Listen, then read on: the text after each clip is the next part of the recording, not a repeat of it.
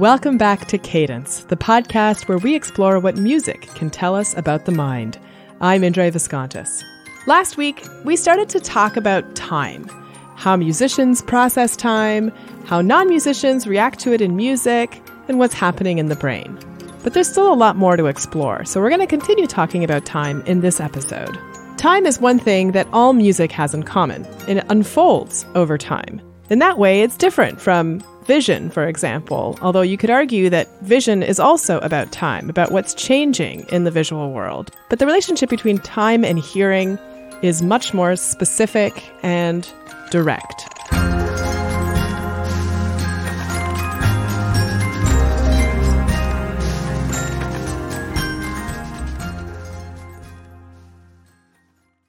But before we get into the meat of the episode, I want to let you know about another podcast you might enjoy. It's called Bite, and it's from Mother Jones. It's for people who think hard about their food. You can join food and farming blogger Tom Philpott, editors Kiera Butler and Maddie Oatman, and a tantalizing guest list of writers, farmers, scientists, and chefs as they uncover the surprising stories behind what ends up on your plate. In their first season, they found out what happens when restaurants ditch tipping learned about all the fraudulent food in your kitchen cabinet, discovered what goes into a nasty woman cocktail, and more. CNN called Bite one of the best food podcasts of 2016. Subscribe on iTunes, Stitcher, or wherever you get your podcasts. Whether or not you have a sense of pulse or rhythm is a very key characteristic of how musical you are. I mean, think about your friends who seem not to have much rhythm. You automatically assume they're also not very musical. So, timing is something that we think about a lot as musicians, but most people don't think about timing when it comes to the verbal arts, like acting, for example. But in some of my earlier conversations with the film and television director Jonathan Lynn, I realized that, in fact, timing is an essential part of comedy. Now, you might remember Jonathan Lynn from a previous episode. He directed movies like Clue and My Cousin Vinny, Nuns on the Run. He also wrote the very famous BBC television series Yes Minister and Yes Prime Minister. And he's directed many, many plays. So I wondered if the way that an actor or a good director figures out the timing of a particular line is similar to how Jack Van Geem, the percussionist we met in our last episode, processes time. Here's Jonathan. Timing is is completely elusive. There's a hair's breadth difference between a funny take in a film and an unfunny take in a film. Or uh, uh, in the theatre, one night you say a line and it brings the house down, another night it gets a moderate laugh, but nothing in particular. And it's all to do with the slightest changes in timing. What does that depend on? It depends on the what makes audiences laugh is that they recognize the truth of something that they're seeing on stage or on screen. They see a moment in which they can say, I said that, or I did that, or I wish I'd said that, or I wish I'd done that. It's a collective owning up. And so the timing has to be just right so that the truth of the moment is played in a way that the audience instantly recognizes. And if the timing is wrong and it seems less truthful, and you often get that in the long run in a play because people start imitating their own timing instead of living it freshly every night. As a result, the timing varies, but there are no, I, I can't think of a single general rule to tell you about timing. This was fascinating to me because I thought that this kind of detailed attention to timing was something that made music and musicians unique. But obviously, it's shared with comedy in theater and film too. So, how do actors develop a good sense of timing? Well, it depends on the actor, it depends on the script, it depends on the scene. What you always need to do is be one step ahead of the audience. If the audience can see a joke coming, they don't laugh unless there's a surprise twist. Let's take a sort of an absolutely classic example. People say, you know, they talk about sliding on a banana skin. There's a banana skin on the street. You see somebody walking towards it. You think they're going to step on it and slip. If that's what happens, you won't get the laugh because the audience knows. If, on the other hand, the character steps over the banana skin and immediately disappears down a manhole, you'll get a big laugh because it's not what they expected, because it's a twist on the joke and the timing has caught them by surprise. So, this takes us back to the idea that the brain is a prediction making machine. We've talked on this show about how music taps into our desire to know and imagine what happens next. If a musician doesn't set up the anticipation of a reward, then the reward doesn't come. And how well musicians can create tension and hold on to it that generates a desire for release from the audience, that makes a difference in terms of whether the performance is moving, whether music is pleasurable to us. When we anticipate that release from tension and the musician extends it as long as possible, but then finally delivers it, well, then we enjoy it. And do comedians do the same thing? There's no general rule. Some people get laughs by being very, very slow. Uh, Jack Benny, the great American comedian who probably most of your listeners don't remember, but he was famous for his for two he, his jokes. He had th- three jokes. One was cowardice. One was that he was cheap, mean about money, and the other was that he took his time. So, for instance, in the classic Jack Benny joke, which everybody quotes, he's walking down the street and a mugger comes up to him and says, points a gun at him and says, Your money or your life. And Benny doesn't say anything. And the mugger says, Your money or your life? And Benny says, I'm thinking, I'm thinking. Now, that's a joke that that that evolves slowly. Some jokes depend on the lightning twist, like the one I just suggested with the banana skin and the manhole. Uh, that there are no rules. It's just that in every case, however fast or slow it's played, it's got to first of all, it's got to seem truthful to the audience and recognizably human, and secondly, it has to take them by surprise one way or another.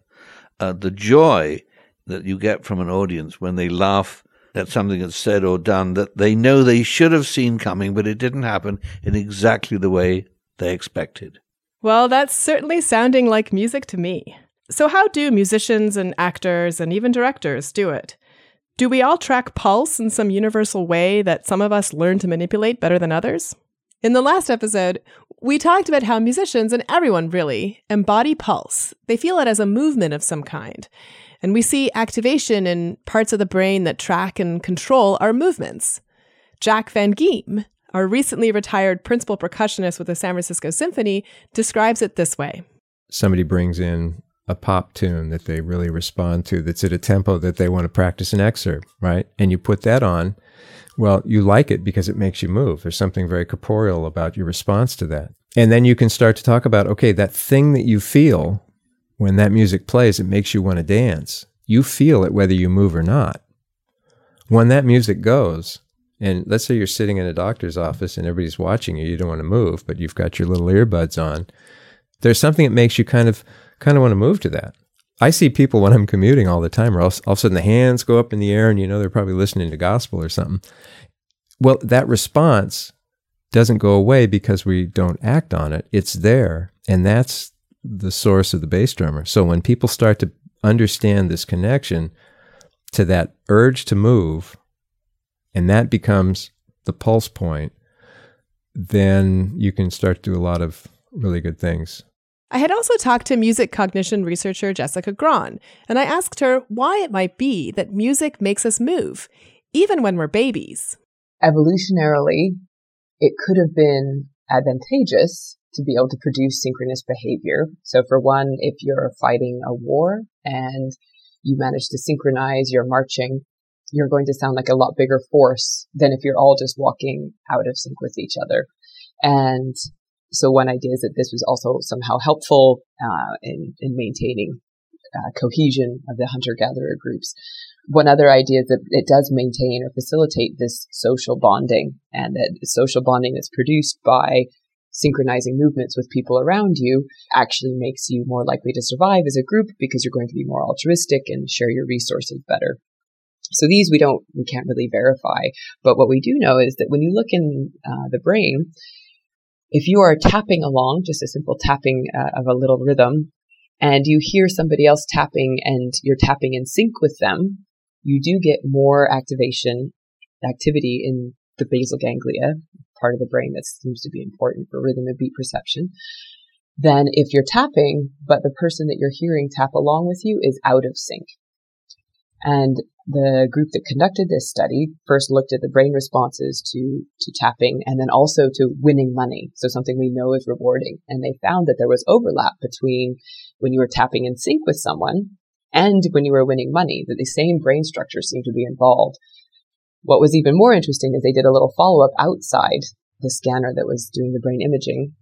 And they found that if you had been in the part of the study where the person you were tapping along with was someone who was in sync with you, you were also more helpful when they accidentally dropped a cup full of pencils. You were more helpful, you picked up more pencils than if you had been in the part of the experiment where you were tapping along with someone who wasn't able to stay in sync with you. This social bonding aspect of music rings very true.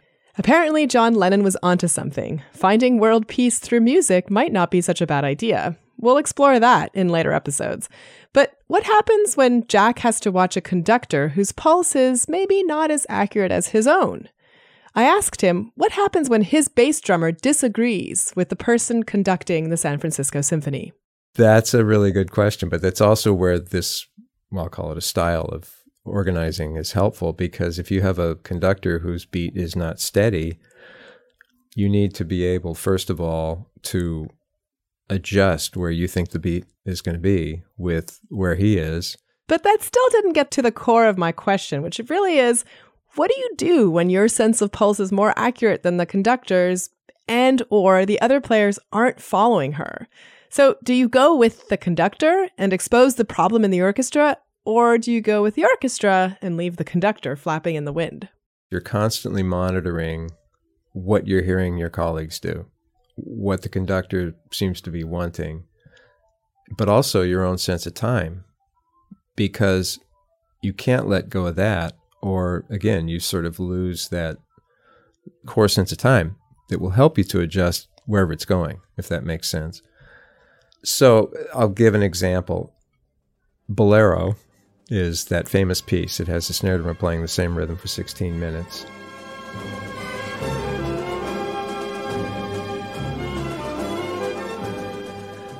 And it's the same tune, although it, it has a slight variation at one point, but it's repeated over and over with different orchestration. And the difference is that each time it's repeated, it's a different set of soloists. And sometimes those soloists have a different sense of where to place their song or, or their melody within that time. It's rare to have everybody really lock into the snare drum, and yet my job in playing that is to keep it as steady as possible. Conductors can or can't help, but once it gets started, what the conductor does is he has very little control over what's going on. So it's really has to be organized between the people that are on the stage. And that's one where you know you're supposed to hold tempo, and your internal person, your bass drummer, is really insisting on trying to stay there but you have to listen carefully and determine how much of the orchestra is adjusting to what they're hearing in the soloist and how long you're going to hang on before it's way too obvious. And before that happens, you have to maybe make a slight adjustment. But you can't do it immediately because then everybody's going to know. So it's a subtle thing of slowing down slightly, but not letting go all the way, or there's anarchy. So you just learn to adjust really quickly because the next soloist will come in and then they might be in a different spot. In terms of Bolero, yeah.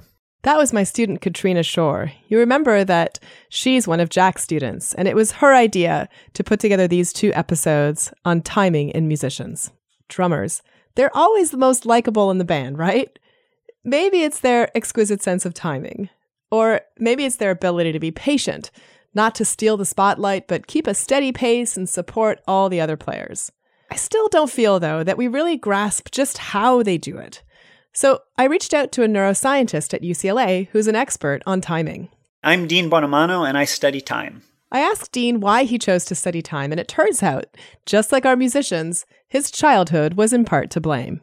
time is not one of the fields in neuroscience that I think naturally attracts people to the field, like consciousness or memory or disease. I was interested in time. I blame, I think, I, my grandfather who gave me a stopwatch at a very young age, and I become sort of obsessed in timing how long it took everybody to do things. Um, but as a PhD in neuroscience, I was really quite amazed at how little we knew about how the brain tells time. Um, little things what we wanted to do and um, with a couple of colleagues when I was actually this is now when I was a postdoc. We wanted to know if when people learned to tell one interval apart, they got better at telling other intervals apart. And then we looked through the literature and we're surprised that nobody really knew the answer to these questions. So my interest sort of um, came in part from seeing that there's a huge gap in our understanding and a very important question in neuroscience. Well, I guess I won't get all the answers that I'm looking for just yet. But we do know some things about how our brains track time. So I asked Dean what our neural clocks are like. Human beings, our species, have spent millennia making ever improved clocks, right? From sundials to pendulum clocks to quartz crystal watches to atomic clocks. And today, by the way, we measure time better than we measure anything else, period. So as complex as um, certain clocks are, they rely on this very simple principle, right? Whether it's a pendulum clock, a quartz watch, or an atomic clock, they rely on the very simple principle of counting oscillations. They're just, you have an oscillator, a time base, and just counting the ticks of that oscillator, whether it could be the pendulum swing of a pendulum or the vibration of a cesium uh, atom. So um, it's reasonable to ask, well, is that how the brain tells time? By just having an oscillator and um, counting the ticks of that oscillator? And the answer is no, it's not. The brain has many different ways to tell time. And really, none of them are sort of based on counting the ticks of the oscillator. So the circadian clock is indeed an oscillator. And the circadian clock, the master circadian clock in your suprachiasmatic nucleus, which is telling you the time of the day, is telling time within the period of that oscillation. So the oscillation lasts 24 hours. This is the oscillation of proteins within these cells. And it tells you what phase of that oscillation is. But the suprachiasmatic nucleus has no idea how many days have gone by. It doesn't keep track of how many oscillations it has undergone it's not too unlike the, the complex principle that guides our, our toilets, which is when you flush the toilet, the valve goes down and water comes in, and then as the water rises, it closes. So at the protein level, what's happening is DNA makes this protein, and the protein turns off the DNA that's making it. So it's this negative feedback loop that takes approximately 24 hours. And this is something that exists in almost all our cells. And by the way, you don't need a brain to have a circadian clock. You can, uh, even single cell bacteria can tell time at that level. But what's important is that that circadian clock doesn't have a minute hand, much less a second hand. So that's how our bodies know that we should soon be getting sleepy or it's time to eat now. But what about time estimation on a much finer grain? How long the traffic light should take before we decide that it's broken? Or how long the water should take to boil? Or the beat to pulse? So that's a totally different mechanism. And that mechanism probably has, has more to do with the dynamics of neurons. So neurons create patterns of activity that change in time. And the best evidence today is that it's these dynamics, these changing patterns of neural activity that allow us to tell time on the scale of milliseconds to seconds. As you might expect from something that's non centralized, something that we have many circuits in the brain telling time, there's you can be good at one form of timing but not particularly good uh, another form of timing so maybe a trained musician is very good at um, playing a musical instrument with a, a tempo of 20 beats per minute, but not be able to time very well the duration of a traffic light or something like that. So, precisely because of the diversity of mechanisms in our brain, I don't think there's a general ability that people are good at all types of timing or not very good at um, all types of timing. But to sort of um, elaborate on that, uh, a bit is we certainly learn and we improve like most skills the brain is capable of. Um, practice makes perfect. So that's definitely the case with timing too. I'd gotten the impression from Jack, though, that percussionists might be good at timing in general.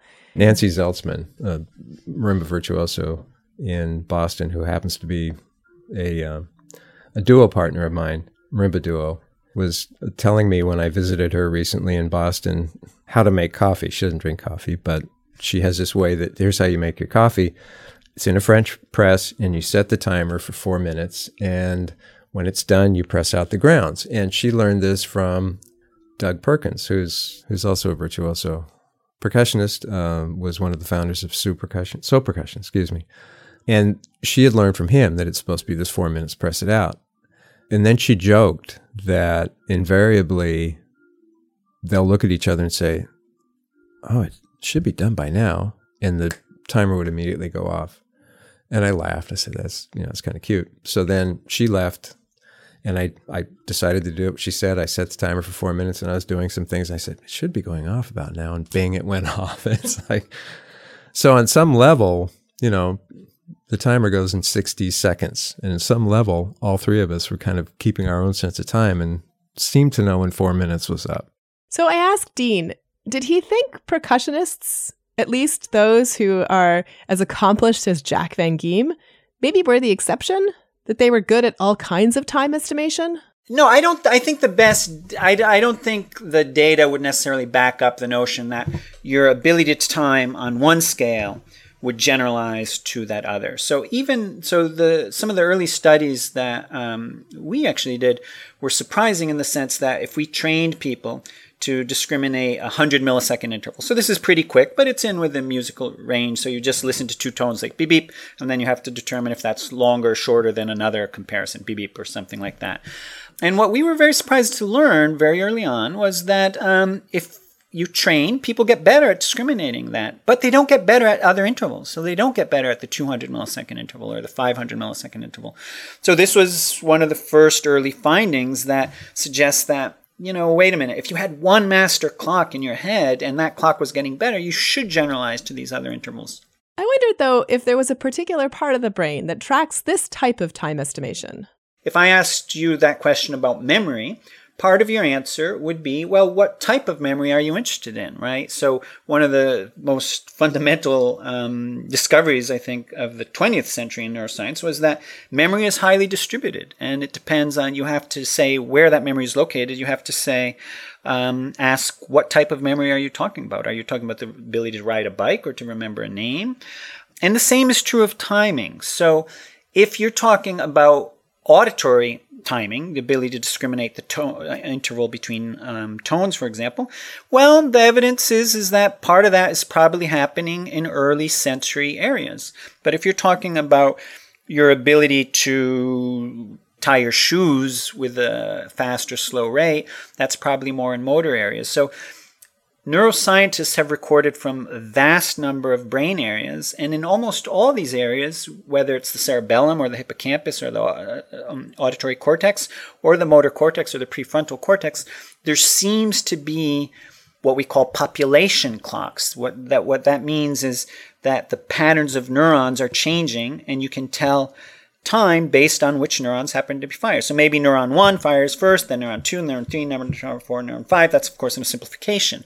But the idea is, is that these patterns of neurons can uh, encode time and that um, this is happening throughout the brain. And and in a way, doesn't this make sense? Because timing is so important for animal evolution, for animals that it wouldn't it would be strange to have allocated something so important to a single part of the brain. And then Dean and I nerded out a little bit and we took a deep dive into a philosophical question. Since there's no little person in the brain holding the reins. So who's who's reading the clock, right? So okay, so timing is really important, and I think this is worth um, highlighting very briefly, is that in many ways the brain's main function is temporal in nature. What I mean by that is that one of the brain's main roles is to predict the future. So your brain is always trying to predict what is about to happen. And the degree to which animals are able to predict the future translates into the evolutionary currency of survival and reproduction. Ah, yes. We are all familiar with this concept now. So the brain evolved in many ways to predict the future. And in many ways, the main function of memory is precisely to allow animals to better prepare and predict what is about to happen. So once you say, uh, uh, sort of um, embrace this importance of time, then you say, okay, well, many parts of the brain, many circuits in the brain are able to tell time. Now, the question you're asking is who is reading it out? Well, the answer is is it's sort of other brain areas. So if you have one, if you need to play a musical piece and press certain keys on the keyboard at three seconds or four seconds and so forth, well, the readout in that case is your motor system, right? The readout of the clock that's paying attention to this um, timer is is the motor output. If it, but in other cases, when I ask you, well, Andre, how long have we been having this um, chat? And I, you have this sense of how much time um, has elapsed, um, and you say, well, then your readout is sort of much more um, fuzzy, and that's what you're getting to with consciousness, because then it's much more hard to pinpoint, but it's a subjective feeling of the passage of time. And that, of course, is truly very deep and um, difficult to address. But at the other sensory level, the readout is simply other neurons in downstream in the circuit. Okay, but what does the embodiment of time add to the brain's ability to estimate it or create a pulse? If you ask people to time one second, or to under, to determine if the two tones beep beep were short or long.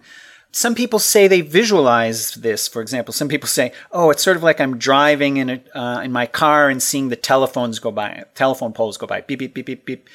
Or musicians, of course, will tap their legs or move their body. So this sometimes people think about this as embodied time, where you're using the movement or dynamics of your body to help you tell time. And then people, well, is your body telling you the time? And I think some people have argued that.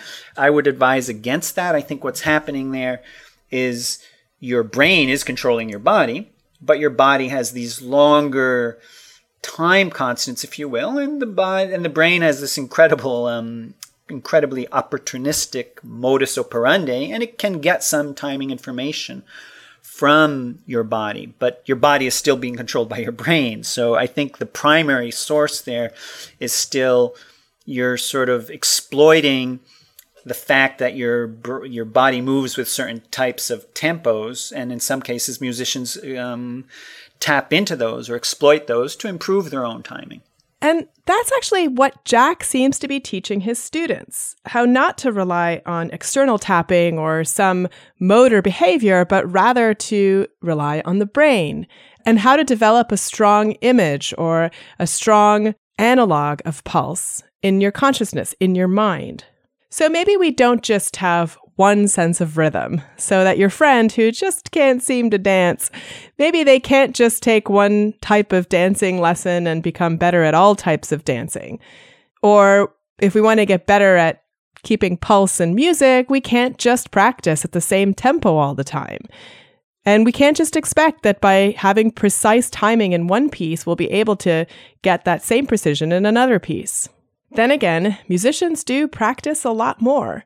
And the variety of pieces and scales and exercises that they practice probably does make them better at all kinds of time estimation.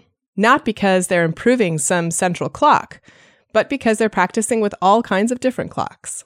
So maybe Jack and other percussionists are essentially harnessing the power of their motor cortex or other parts of the brain that control movement to create that sense of a bass drummer in their consciousness. It's a really interesting thing to ponder. But earlier we had talked about the social bonding aspect of moving to music. And we had talked to Jack about how he holds the entire ensemble, the entire orchestra together by providing that solid pulse. So I wondered whether the beat of music is that glue that brings people together as they listen to music. Is that what's responsible for the social bonding aspect? I mean, after all, when we dance, we certainly get closer to each other physically and emotionally.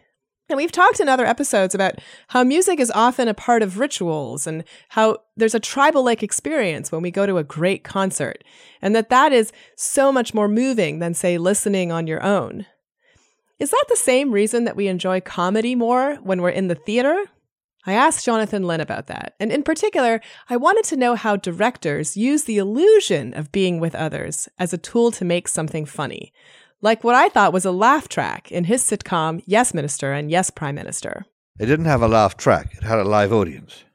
It had 350 people who came every week, and if they laughed, we recorded it. If they didn't laugh, they didn't laugh. So it was up to us to make sure that they laughed, that the lines were funny enough and the situations were funny enough because we didn't fake it. So it sounds like a laugh track if you're listening at home, but it isn't a laugh track. It's a recording of an audience, which is a different thing. A laugh track in most American television, not all, but most American television, means fake laughter, it means a machine that puts in laughs of different sizes and styles where the audience was supposed to laugh, but unfortunately didn't because the show isn't really very funny. What's the argument in favor of a live audience? We know the argument. There's not much argument in favor of a fake laugh, laugh track, in my opinion. There is an argument in favor of a live audience. Laughter is infectious. Laughter is a communal experience. People always laugh more. If you, you see a funny film at the cinema, you laugh much more than if you see it at home by yourself because it's a shared experience, it's a tribal experience. A studio audience, a live audience, to some extent gives you that communal experience. So, for a whole variety of reasons, being in an audience is a funnier experience than watching comedy at home by yourself. And a studio audience helps create the illusion that you're having a communal experience. And that gets us back to the idea that music, comedy, and other performing arts are often better when shared. Another bit of evidence that music taps into our need to belong. And maybe that's why we're so obsessed with it. With that, I want to thank you for listening to this episode of Cadence. You can find us online at theensembleproject.com slash cadence, at Facebook slash cadence podcast, and on Twitter at cadence podcast. You can also get in touch with us at cadencemind at gmail.com. Cadence is produced by Adam Isaac and me, Indre Viskontas. I also create and write the show. The music in this episode was provided for us by acclaimed New Zealand composer Rian Sheehan. Check him out at riansheehan.com. You can find me on Twitter at IndreVis. Cadence is generously supported by the Germanacos Foundation. Join us in two weeks for our next episode, in which we continue our exploration into what music can tell us about the mind.